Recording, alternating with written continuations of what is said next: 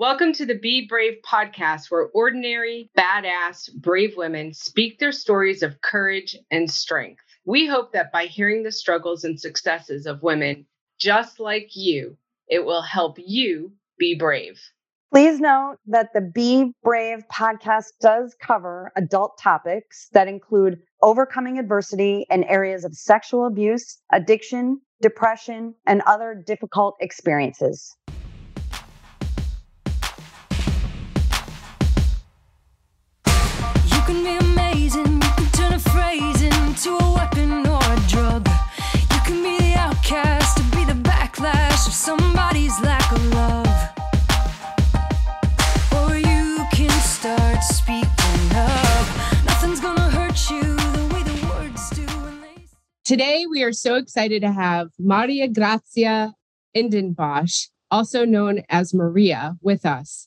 Maria is the founder and managing director of the nonprofit Humanity del Sol. She started her international nonprofit for aging out orphans in Argentina by serving 25 orphans and has now taken on over 150 orphans and is growing. This year, 150 new youth will be introduced to the program, and they will open the first income generating campus in eight transition homes. In 2012, Maria quickly recognized the need for a scalable, unrestricted revenue stream. So she founded and is the CEO of Humanity Wine Co., a social enterprise company, which is an all female venture backed company that launched in April of 2020. It is currently based in Safety Harbor, Florida. Humanity Wine Co. is the first ever B2B and B2C e commerce and subscription wine service that offers wines from around the world delivered right to your doorstep and they donate 50% of their profits to life altering programs for youth. For the past decade, Maria has dedicated her life to helping change the trajectory of high trauma orphan lives through total life cycle programming and for profit business that would support such work and challenge and change the development and for profit sectors. In May of 2019, she was asked by the Argentine government to expand throughout the country of Argentina that houses over 700,000 high trauma orphans. This program is the only one of its kind in the whole country, serving the aged out youth population. Maria believes social enterprise is the only way to do business. She is challenging others to do the same. She's been featured in Forbes San Diego Magazine, ABC Action News, and Tampa Bay Business and Wealth Magazine as a leading pioneer in the social enterprise space. Permission is a clear one from God. Isaiah 61 4. She is a self proclaimed travel addict and has checked off travel around the globe from her bucket list. Greatest of all, she is a servant of God. She works hard to love and serve others with integrity, transparency, and love. Maria was born in Sicily, Italy, raised in New York City. She's been a part time resident of Tampa, Florida, Mendoza, Argentina, Lethbridge, Canada, and now resides in Safety Harbor, Florida. When she's not traveling, she enjoys Bible studies, painting, hiking, reading, and creating food and wine pairing experiences with friends and family. Maria, welcome to the Be Brave podcast. We're so excited to hear about this journey you've been on and how you almost landed in an Argentinian prison for, I'm going to let you share what that was for, but something that none of us would ever want to be accused of. Yeah. Well, thank you for having me. I'm so honored to be here, Patty. You know how much I cherish the work that you do, and um, I'm really honored to be a part of this this podcast. We are so excited to have you here. That is such a great bio. I'm so impressed, and I'm really looking forward to hearing your story. I just want to read you the quote that we read to every one of our guests. One day you will tell your story of how you've overcome what you're going through now and it will become part of someone else's survival guide. So we're hoping today with your story, you are going to be helping others with what you have to tell us. Amen. That's why we go through things. Yes, absolutely. Yes. Well, I'll start with the Child Protected Services. It's the equivalent of the American Child Protected Services. It's called DNAF.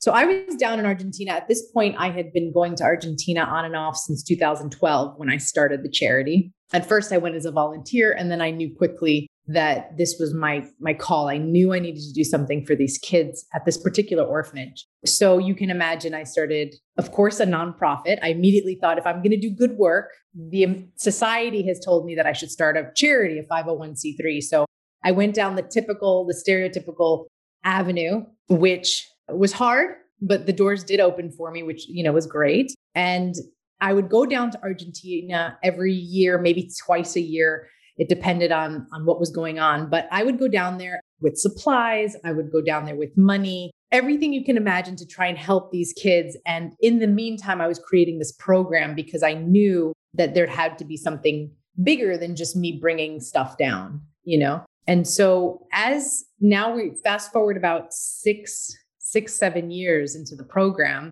i'm still working with this one orphanage I am now working with the equivalent of the Child Protected Services in that area. So now we're working with four different orphanages versus one. At that point, the charity, I instead of me funding it solely because I funded it solely for the first 6 years of its life, working 2 to 3 jobs. I actually started to collect donations and I actually started to sponsor children. And so I abide by I understood to abide by the international child protective laws. I had no idea. I was very ignorant to the fact that Argentina is one of very few countries in the world that has its own child protective laws. So I was ignorant to, to the fact that when you use the word sponsorship, it actually falls under human trafficking. Oh, oh my goodness. Like hum- yeah.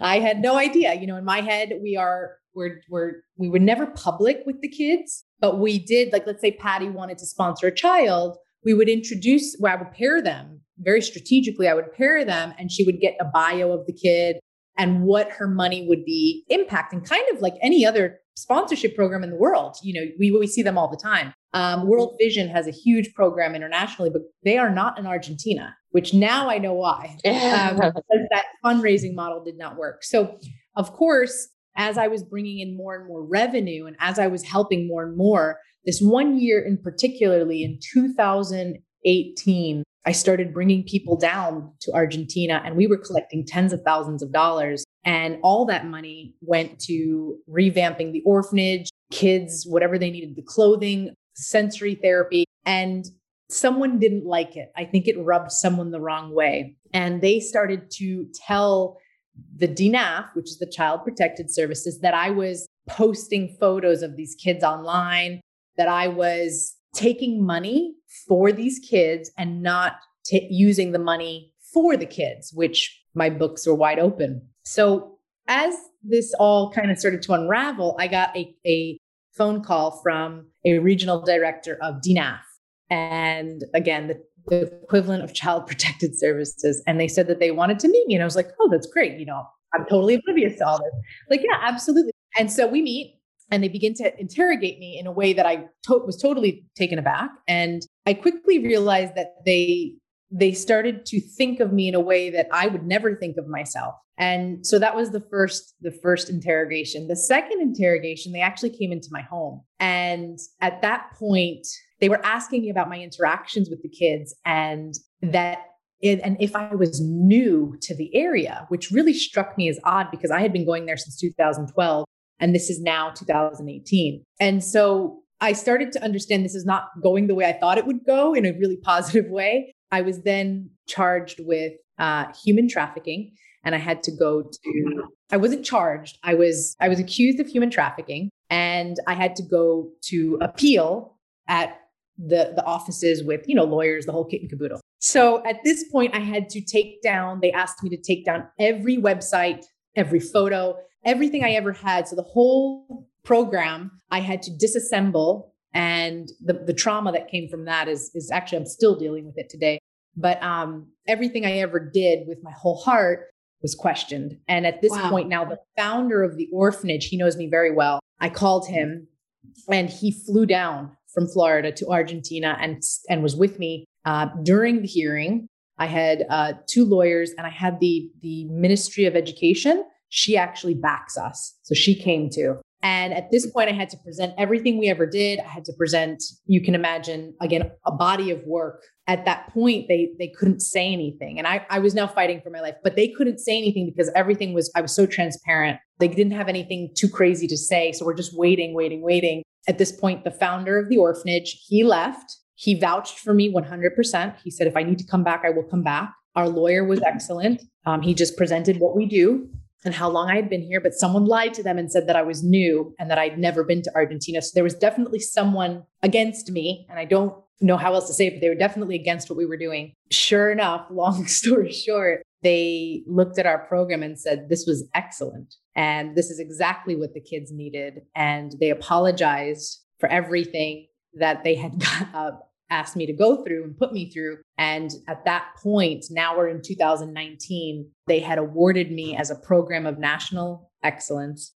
And they asked us to go nationwide to serve all 700,000 orphans. So what was meant for evil was absolutely turned for good. Wow.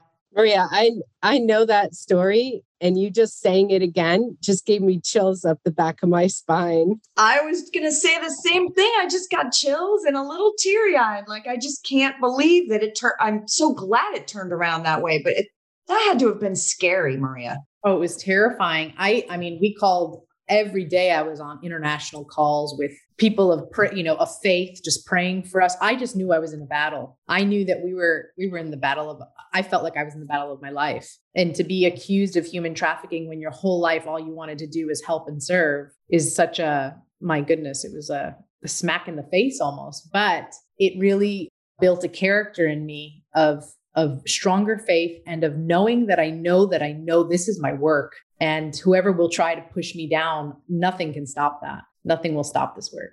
More chills, more chills. I know. I love I love your determination. When you started working with the orphanage, I know uh, I think we mentioned in your bio you work with orphans who are aging out. So that would be age 18. Yes. Did you start just like working with kids who are currently in the orphanage or were you it was always about the kids who were aging out and would be left with really nowhere to go? No, that's a great uh, question, Kara. Actually, I started with kids in an orphanage. They were like two years old to 18, and I was with them for several years. However, it was around 2017, just before I was accused of everything. It was 17 and 18, 2017, 2018, when I started to notice that the kids that I was with in 2012, 13, 14, by the time they hit 16 years old, they would run away. Like weird things started happening right at that 16 year old age, 17 years old drugs would be reintroduced and these are good kids like they yes they went through high trauma but they were rehabilitated and they were very good kids and all of a sudden they would just disappear and do really weird stuff and i started to ask myself what's going on and i kind of go back into i, I have a, a, kind of affinity for trauma and brain uh, what happens in the brain neuro, neuroscience and i started to go back into my studies and i realized when you are a person of high trauma you tend to have your amygdala is just flared up on a constant. And so you're doing it's fight or flight, right? We all know that. And I'll speak in those, you know, in simpler terms, which is they're constantly surviving. And so at that point, I started to kind of put two and two together. Man, if these kids are 18, once they turn 18, they have nothing. They, will have absolutely nothing. Is that why they're running away at 16, 17? Because a lot of them were girls getting pregnant. And so I started to, I started to ask the girls, I, they, they would keep in touch with me on Facebook thank the Lord. That's the only time I loved the whole Facebook thing was because they would contact me and I'm like, what, what happened? You know, I see you're pregnant now you don't have the baby. Well, that's the only way I can make money because the government gives them money when they have a child. So at 18, they would they would run away, get pregnant, so that by 18 they would have something. And so I understood very quickly, like, okay, we need to figure something out because there's we're understanding there's nothing for these kids at 18. So right at that point, is when I said, you know, these kids at, from two to 18, they're pretty much taken care of. $3 a day, granted, that you know, they don't get everything that you would want your kid to have. But at 18 years old, there's zero. So I need, that's where I need to focus. And once I shifted our focus to those 18 year olds, the floodgates open. Like everything opened for us to to move forward and help these kids and and now the kids are talking to kids that they went to the orphanage with and would find them on the street and say, hey, come be with us. Hey, we can help you, uh, which is just cool. Oh, that's so great. great. Yeah. So now we focus on 18 to 25. Okay. That's your, that's your target, 18 to 25 that you're helping with. I'm imagining life skills you're giving them as you find um, you're finding them places to live. I can't remember what transition housing. Yes, it's okay. called transition housing. Yeah. Okay. Exactly. So we, they get a one-on-one mentor. They're paired very specifically to a mentor, uh, women with women, guys with guys, and then they do a psychiatric analysis. And based on that, we understand how much therapy they're going to need and what kind of therapy. So we don't just stick to traditional. We do play therapy, sensory therapy, uh, music therapy, all sorts of therapies based on what's going on with them. And from there, they do financial literacy and education. They learn all sorts of stuff about financing and budgets and how to cook, how to clean, like every skill you would imagine that you and I receive because we have chores as we're, you know, when we're kids. Um, they get it all through our program. And then once they graduate to a certain level, they read Simon Sinek's Finding Your Why. Oh, awesome. Love Simon. yeah. And once they read that, they actually have to present to us their why statement. And that triggers us to know that that helps us know that they are ready to move into their curriculum. Um, we call it their discipline, and they get to choose from several different disciplines. And um, yeah, some from entrepreneurship to digital marketing, tourism, and event planning, winemaking, culinary, uh, it's pretty cool. and then from there, they go through, they do their workshops, they do their internships, and then job placement. And that's where we are right now. Our, our first class, if you will, is currently in internships. And what we're seeing is no one wants a job. They all want to start their own businesses. Ooh. We never saw coming, but we're helping them become entrepreneurs. Wow, that's awesome. Well, they have a great example in their life, right? They they have you who's been moving and shaking and and overcoming obstacles as an example. And uh, I'm sure they want a meaningful purpose. And sometimes they maybe they see through you that the best way to have the best meaningful purpose is to start your own thing and make an impact that way. That's awesome. Yeah, it's pretty neat. It's pretty neat to see that they all want to do something on their own to help others. It's always to help others. Oh, it's just so cool. Yeah. Oh, that's amazing. That's just so like, oh, warms my heart. Yeah.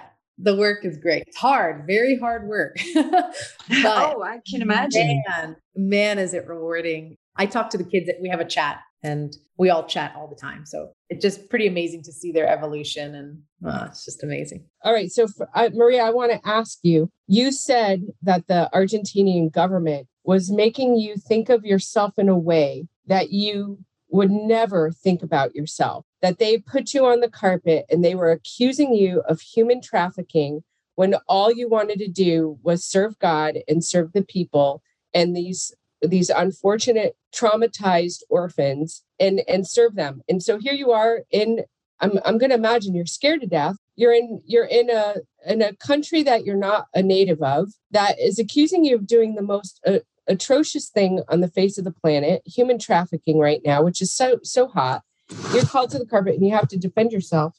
How are they making you feel? How are how are they what way were they thinking about you that you wouldn't think about yourself? Bring us to that day and that time. Gosh, I remember it like it was yesterday. I bet. I um I you know, I knew that I I never did any of that. I knew that I knew I didn't do any of that. It was just how could someone else think that of me when I was so I remember crying to my dad actually. I was on the phone with him and I was like, I can't believe, you know, even the people at the orphanage, they did some stuff to enhance DNAF's belief that I was this new person who kind of came out of nowhere. And I so even even the people you were trying to help had turned against you. Yeah. That's and yeah.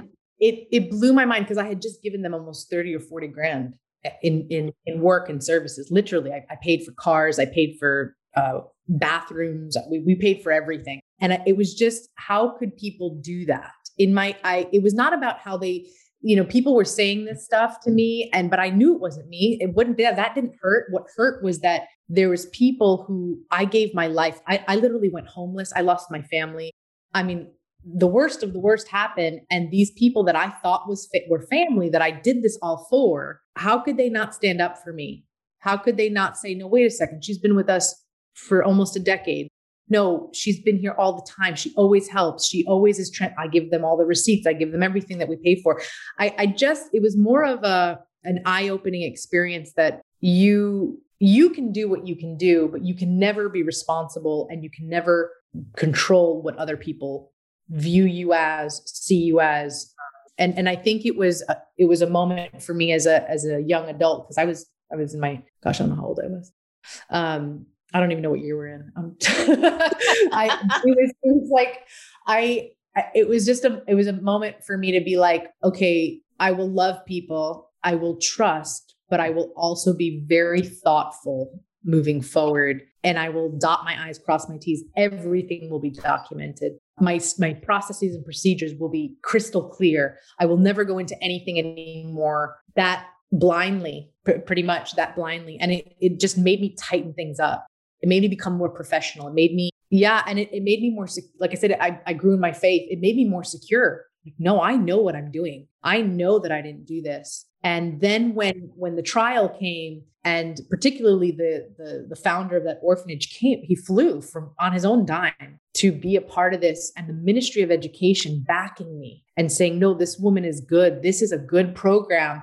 I, you know, you kind of realize it was almost like this battle of good and evil. Like, no, we're going to come out on top. I, I felt terrible. I felt, how could someone do this? How could someone make such accusations, but um, I, I did. I came out really confident after it. Maria, it's so fascinating because you know this whole podcast is about overcoming adversity and overcoming the challenges that life puts on us. Well, your challenge is a a lot more significant than maybe what some of us go through in life, right? And most of the women we have on this on this podcast that's true for. So it's always fascinating to me that I know your heart and you know forgiveness is a part of happiness we can't forget we can't be happy if we don't forgive and we can't be happy if we're not it, it, grateful but how how do you forgive people who wanted to destroy you and wanted to take you down and these are people that you literally were helping and they turned on you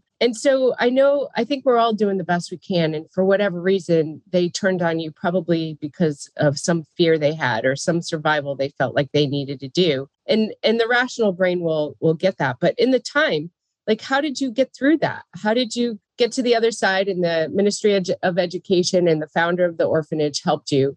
But what about those people at the orphanage? The the people that you might have suspected called you to the carpet and and and lied about you and tried to attack your character and and defame your person yourself tell us that that i will tell you was a journey that's for sure i took two years two years of officially like fighting fighting every day especially this one person who i let in and, and loved and every day i said when i pray every day i meditate i you know, all that good stuff.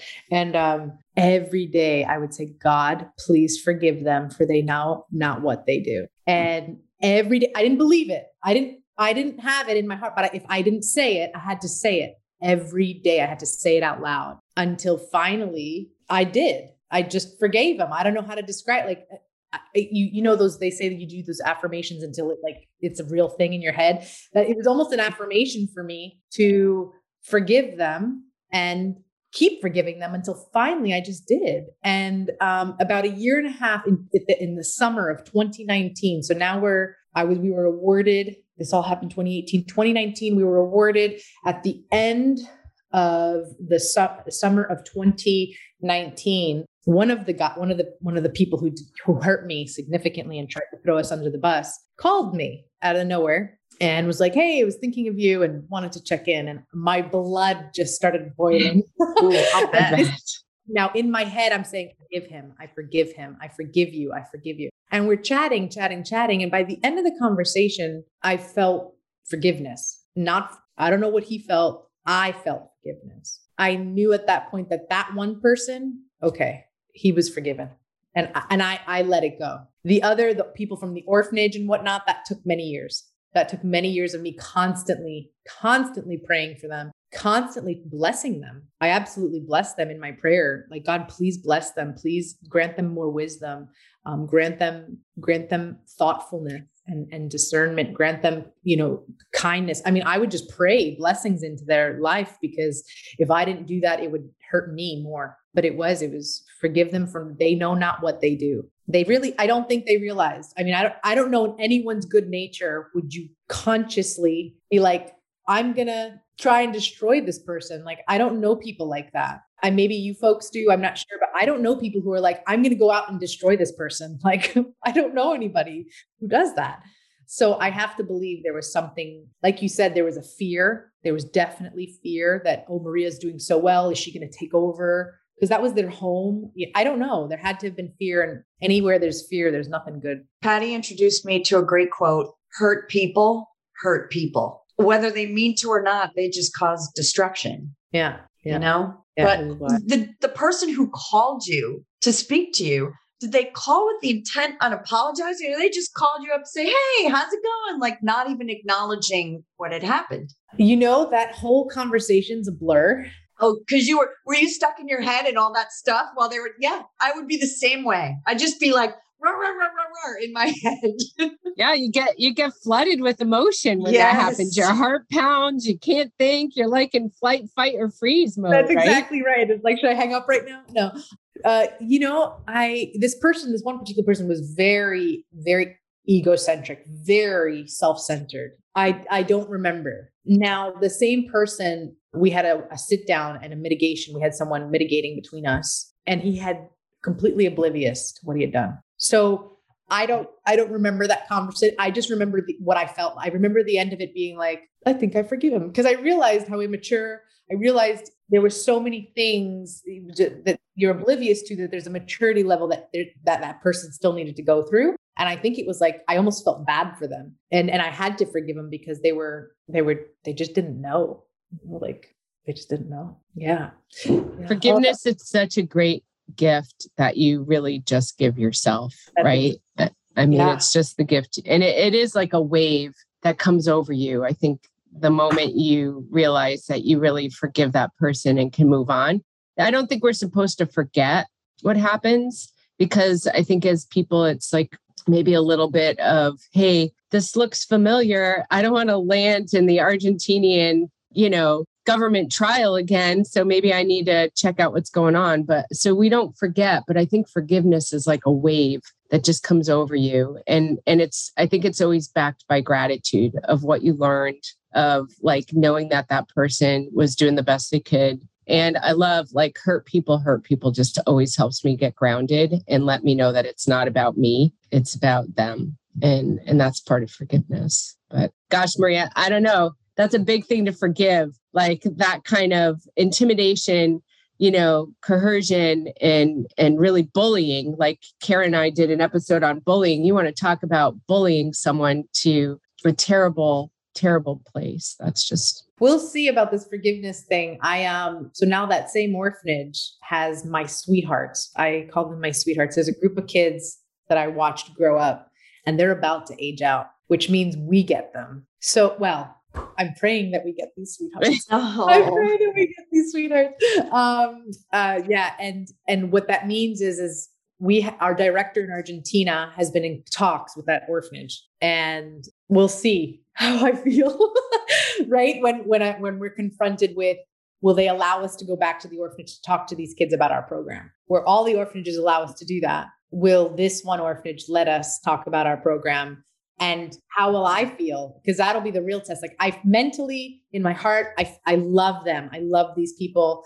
I have forgiven them. But when we start doing business again, that'll be really for me, I think, my measuring stick of how far I forgave them.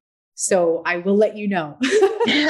I love how honest you are about that because yeah. I would imagine it would become personal again, right? It wouldn't just be, hey, this is their problem. It's no, these kids are so important to me and so significant in my life that I want to help them transition. And it becomes a personal thing again. It is. It yeah. Become, I know these kids, are you kidding? Right. Grow up and I, I, gave them everything. And um, so it'll be quite interesting because this is happening now. This is all starting to come back up. And what do you think you would do if you if you couldn't help them transition? What how, what what do you think your backup will be? How do you think you'd be able to help them anyway, or or would you be able? What what? How do you think you'll react if that happens? Have you thought about it? Yeah, I have. The really cool thing is, is these kids once they're 18, they're they're adults, and there are people on the street that we have And there are people in other orphanages that know all the kids, like all this, um, you would call them social workers. We call them tias, aunts and uncles. They all know all the kids. So they will let them know about us. So whether the orphanage lets them know and and and a beautiful easy transition or whether they have to go on the street which that's what the worst case is do not because then they're vulnerable to sex trafficking and drug trafficking again and that's what we we have to avoid the street so but we do have people to help us if that's the case and i do believe if these kids are supposed to be in our program god will absolutely direct them our way and um yeah so i i feel okay i i i I think it'll be another layer of forgiveness if we can. And and then why? Why are they not letting? Why do they not want the best for these kids? Will be the, the next question. Is if that if that's the case, you know, and that needs to be questioned. So Maria, I think Patty and I have done maybe we've done a dozen of these now, right? And I feel like there is a running theme with the women that we speak with because everyone's gone through some type of shit in their lives that they've gotten through. All of them cite a belief like a strong belief. So it's a belief in higher power, whether it's God or the universe, or a belief in themselves that's really helped get them through. And whether it's prayer, like you talk about, and asking for forgiveness, or one of our um, guests talked about gratitude. Like, even if you don't have anything to be grateful for, find something to be grateful for and just say it. So, for you, I think it was, I don't feel like forgiving these people, but I'm going to ask for forgiveness for them. And then eventually it kind of softens you and allows you, it gives you freedom. And it's just, it's, it's been amazing to me to, to hear that, that, uh, that, that is, even though all these stories are so different, a common theme is there is a belief, a strong belief, whether it's I believe in me, I believe in God, I believe, you know, the universe, there's something that's at work here that I believe in, and that's going to help me get through, which is great. There's always something better. So I I love I love your faith and your talk about the forgiveness because eventually, yeah, you can't you just can't do that on a daily basis and not soften. Exactly. In the beginning, grudgingly, I'll tell you that. Yeah, I'm sure. I love how vulnerable and honest you are because we all go through that. But a lot of us, sometimes I think people just want to say, yep, you know, you, it's forgiveness is in my heart. Well, it may be in your heart, but it may maybe take layers to get through and to, to go yes. there and jump in there. It's it's somewhere down there in my heart.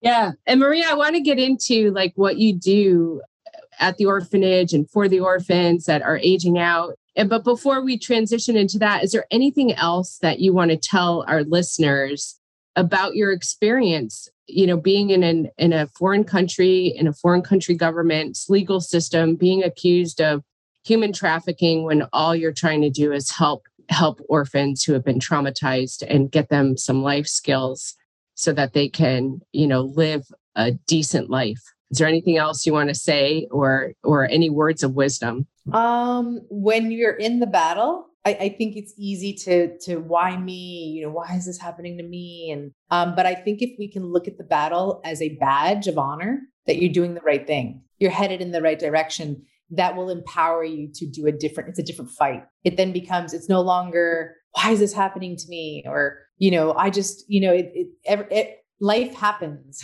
It's gonna whether we're you know the bible actually talks about it you will be accused. It's it's a guarantee you will be accused. So if you can look at it and say, this is a badge of honor, I'm doing the right thing, this is why I'm being accused, you then have a fight of, no, we're going to win. It, it's a different confidence, it's a different um, knowing that trials and tribulations are going to happen in life, but how do you attack it?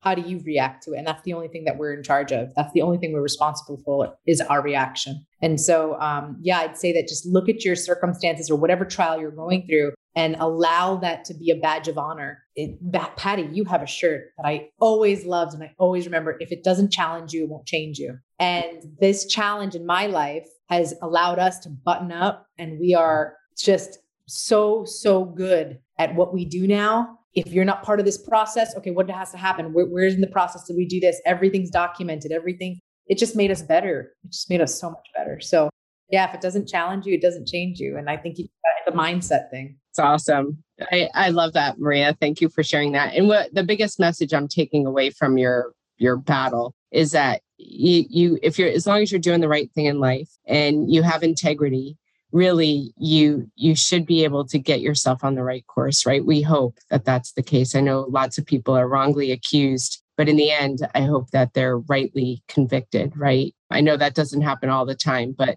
the conviction in yourself to know that you are doing the right thing allows you to battle from a different place probably rather than a, a wise me woe, woe is me kind of thing that's right my mentor he's uh he was a billionaire he's in the battle of his life right now in Canada and he did zero wrong. And he's in the fight 10 years he's been fighting. I had to only fight 6 months. He fought 10 years and he's still fighting and there will be justice. And I think that's how we, you know, whether it's 10 year battle, whether it's a 6 year 6 month battle, whatever it is, if you know like you said integrity and you are you are know that you know you did right. You may have messed up like, you know, unknowingly, but if you have integrity and you are transparent, I think transparency is key. What do you have to hide? Go for it.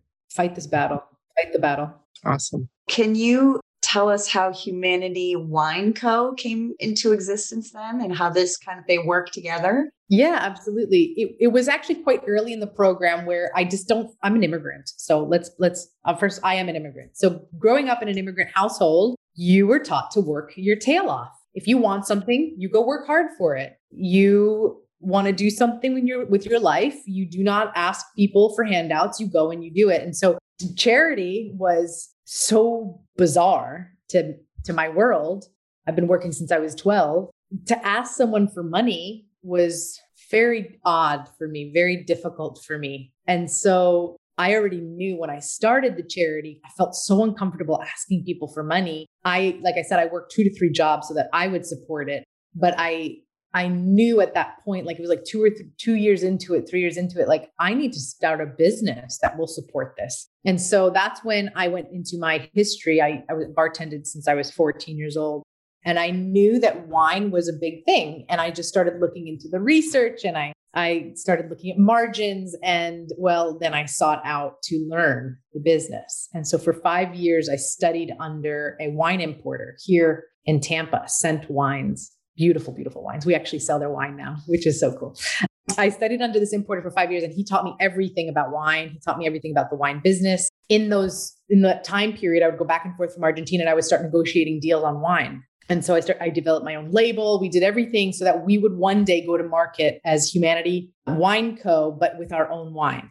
And so I knew that I knew we would do it. I just kind of like thought it would be, you know, very far away. But then when we got awarded that program of national interest and to go nationwide with 700 kids, it just lit this fire. Like, there's no way I can serve 700,000 kids with the money of donations. That's just just it's ridiculous. You know, like, yeah, maybe we could raise a few million bucks, but we're going to need tens of hundreds of thousands of millions of dollars to do this and to go nationwide and then to take it and go to another nation and do it again. So I just knew fundraising wasn't it. I knew that the traditional fundraising model would never get us to where I know we will be. And so WineCo was formulated as a traditional wine company so, you know, you go to a restaurant or you go to the store and you pick up wine. That's how we were formulated. That's how the business plan took, the business model. Um, but what was neat was the Supreme Court passed a law a few years ago that you can now go direct to consumer in 46 states. So that cut the need for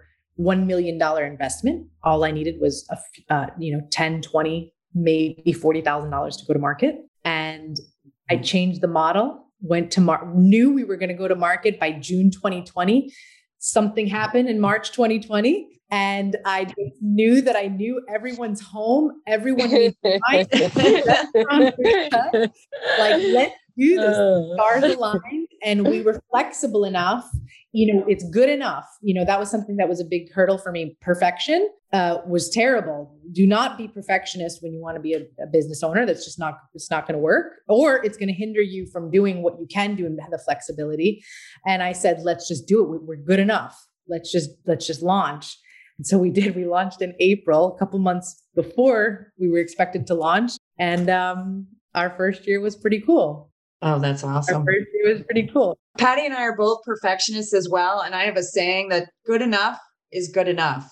Yes. it's hard. It's hard to follow sometimes, but sometimes you got to take a step back and go, all right, this time good enough is good enough and go. Yeah. Perfectly imperfect is my new saying. There you go. That's, That's right. it. Yeah. yeah. Yeah.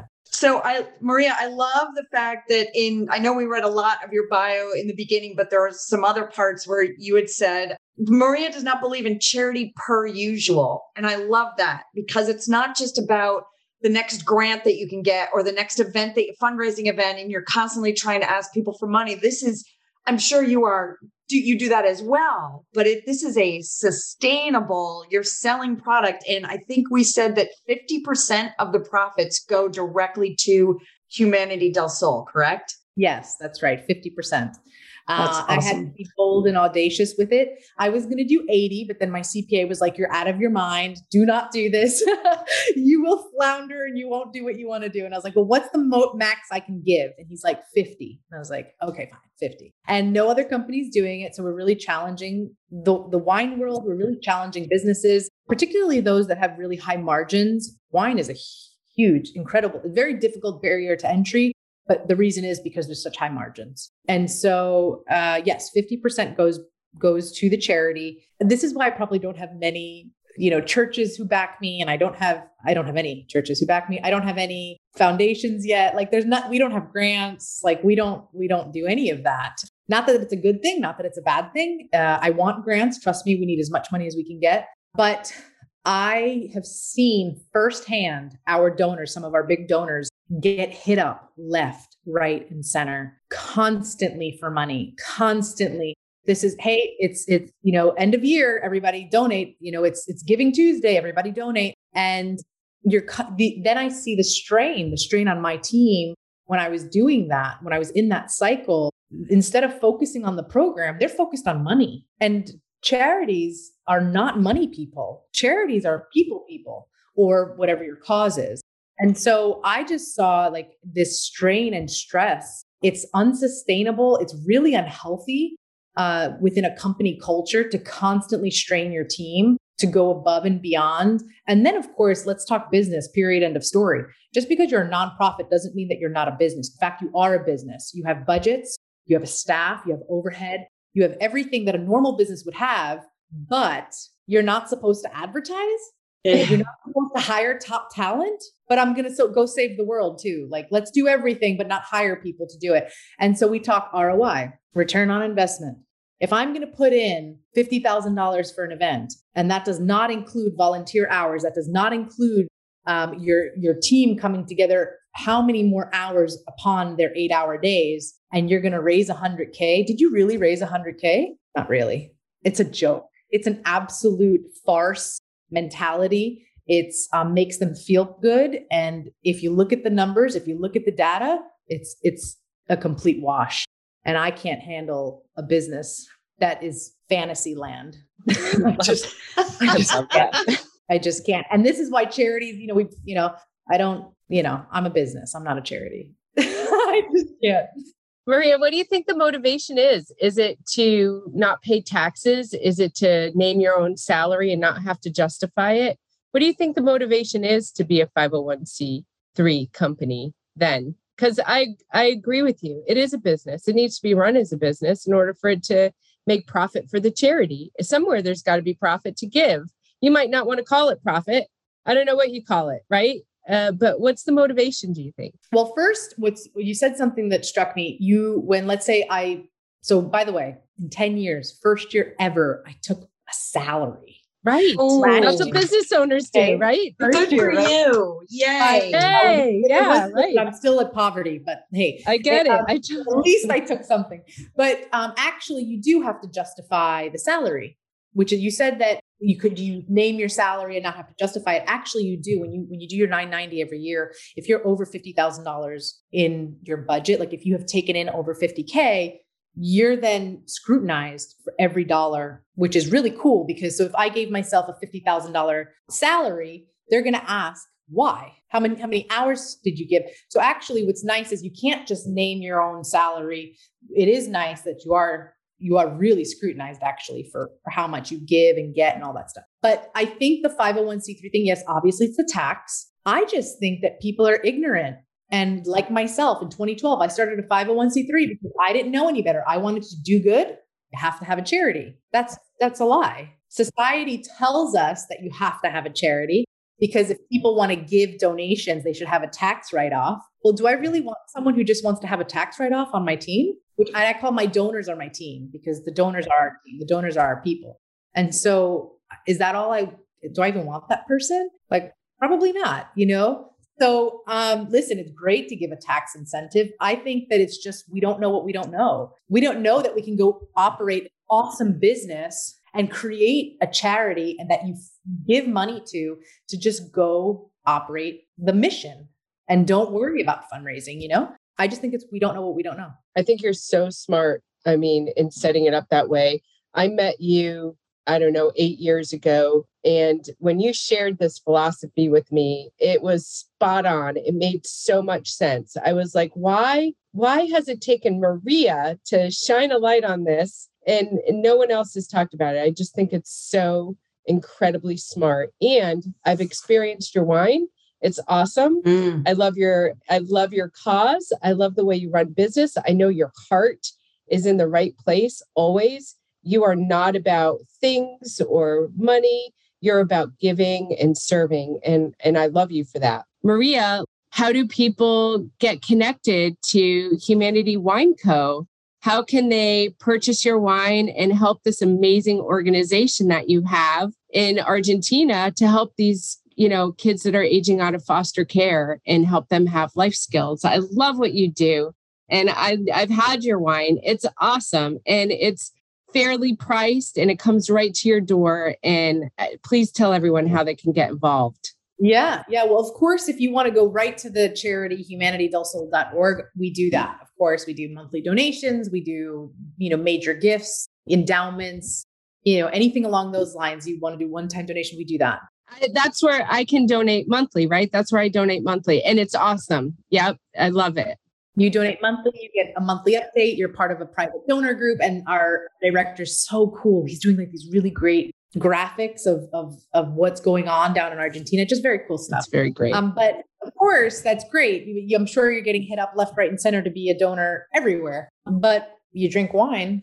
yes, I do instead of going to Costco or instead of, you know, going to Publix or something like that, just go to humanitywine.co.com. Now, our wines, we have increased our wine selection. So most of our wines, all of them, pretty much all of them, have accolades or points. So that means that if they didn't get points, which if you have 88 points or more, you're pretty you're pretty good wine. But that takes a lot of money to get points.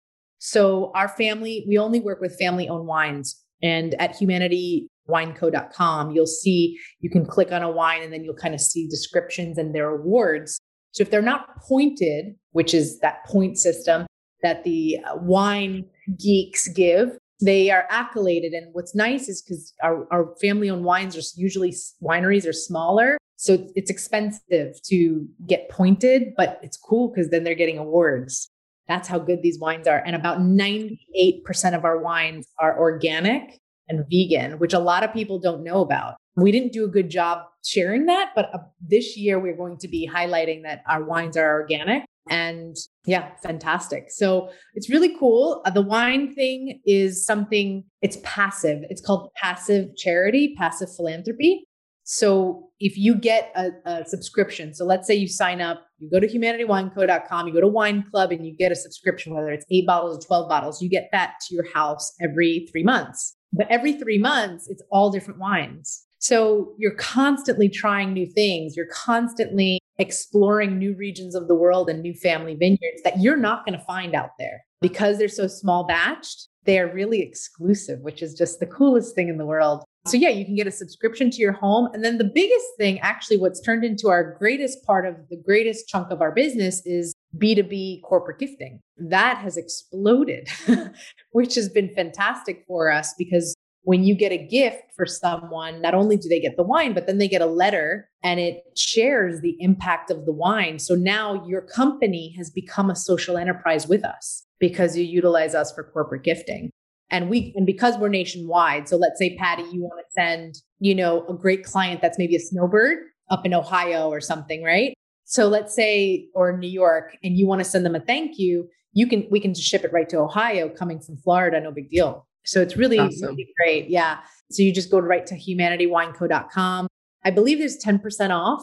Don't think it's for subscriptions, but I believe like if you like move your mouse a little bit, you'll get 10% off. Yeah. Great. and it's it's just easy it's just fun and easy and if you love a wine this is the this is what we've the feedback we've received from subscribers is when they actually find you know two or three that they're in love with and they want all the time because 12 bottles every three months is not a lot of wine if you're a normal wine drinker right like you're usually drinking like a bottle or two a week or so but then they go and purchase bulk of that wine that they loved and and that's that's how they find and c- create their collections great. What a great concept. What a great, great concept. You're so brilliant. I have a question. Yeah I understand how wines can be organic, but not vegan. i don't know How either. wines? Oh, okay. Like, how is a wine vegan? Like, I, I would think all wines are vegan. no i think it's the yeast Ah, okay. in my in naturally like logically i would assume it has something to do with the yeast the type of yeast that they're using um, but that's a good question i'll ask our sommelier we have a level three som who selects all of our wine um, but that's a really good question i have no idea Okay, but they are all organic and they're all vegan, just in case um, about 90 97 98% of them okay. yeah And it'll it'll note that on the website, I would imagine. It will. We're actually in the process of updating that because we realized we never highlighted it. And that's a big deal because, you know, people get headaches when they drink. That's a big deal. I mean, I know that you drink wine and you're getting a headache. You're just not going to do it again. You know, like, why would you, why would you buy cheap Well, wine? Like, you, Are you drinking too much wine? Or no? I'm just kidding. Yeah, that's a good question.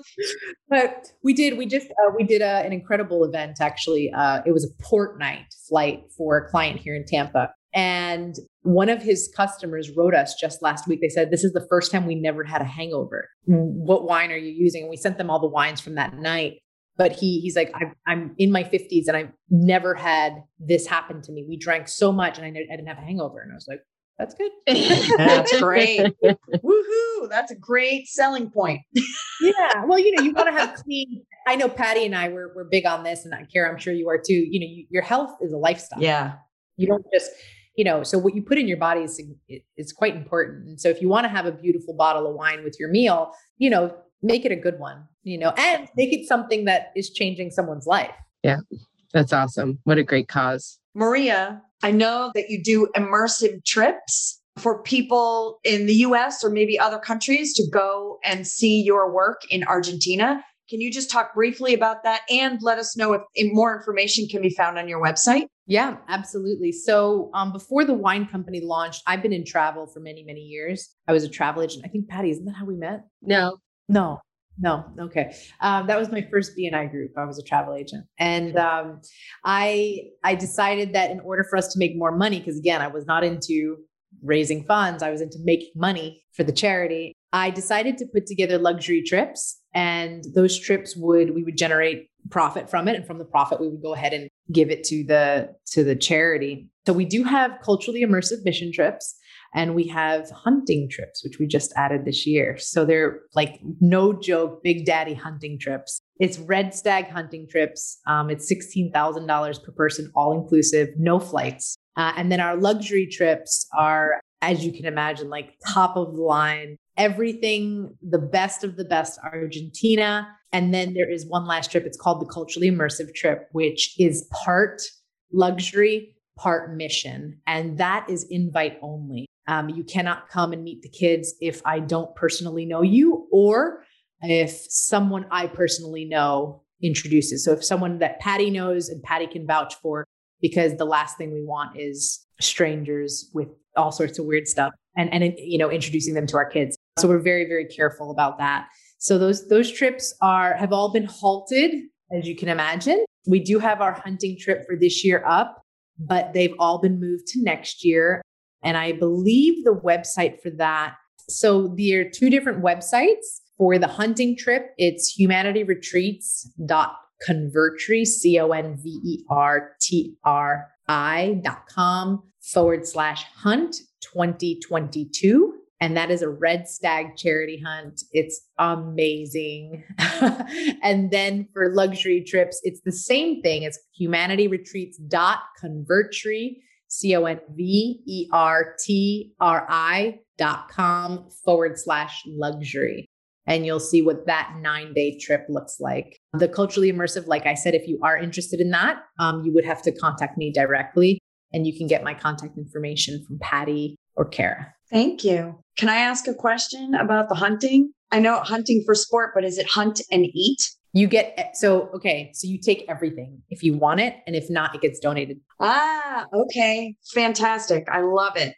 Yeah, they don't they don't like hunt just for like the the mount. They hunt for the whole thing. So you, you take the whole thing and the, the entire animal gets eaten. Okay. I love it. Because when when I think sometimes when, when I know when I hear, oh, it's hunting for sport and it's this luxury hunt, I picture people taking down elephants and tigers and like, look at me. And okay, but you said red stag, and I'm like, okay, so this is probably venison.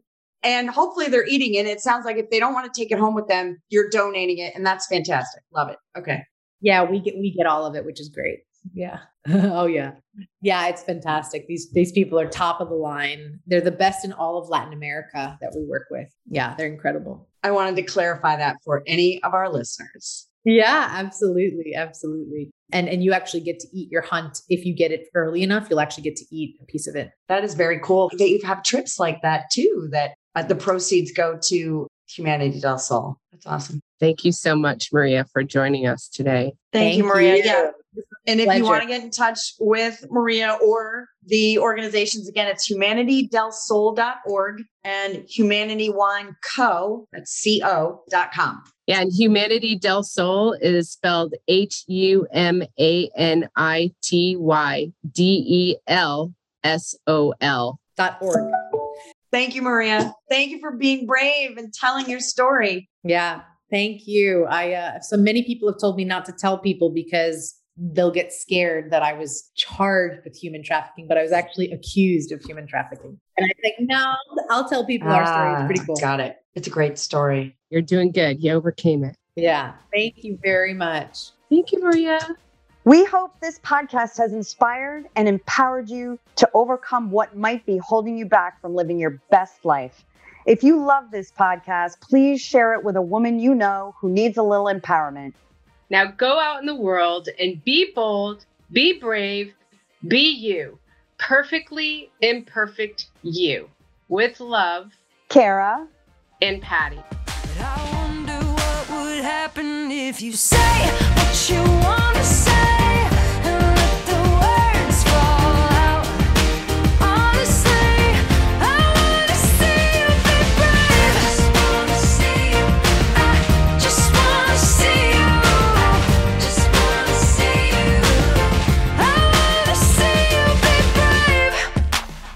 Des, this is just a practice. That's going to be in our outtake at the end of this. Mixed and edited by Desmond McNeese for We Mixed It, LLC. Go to whatsoundsawesome.com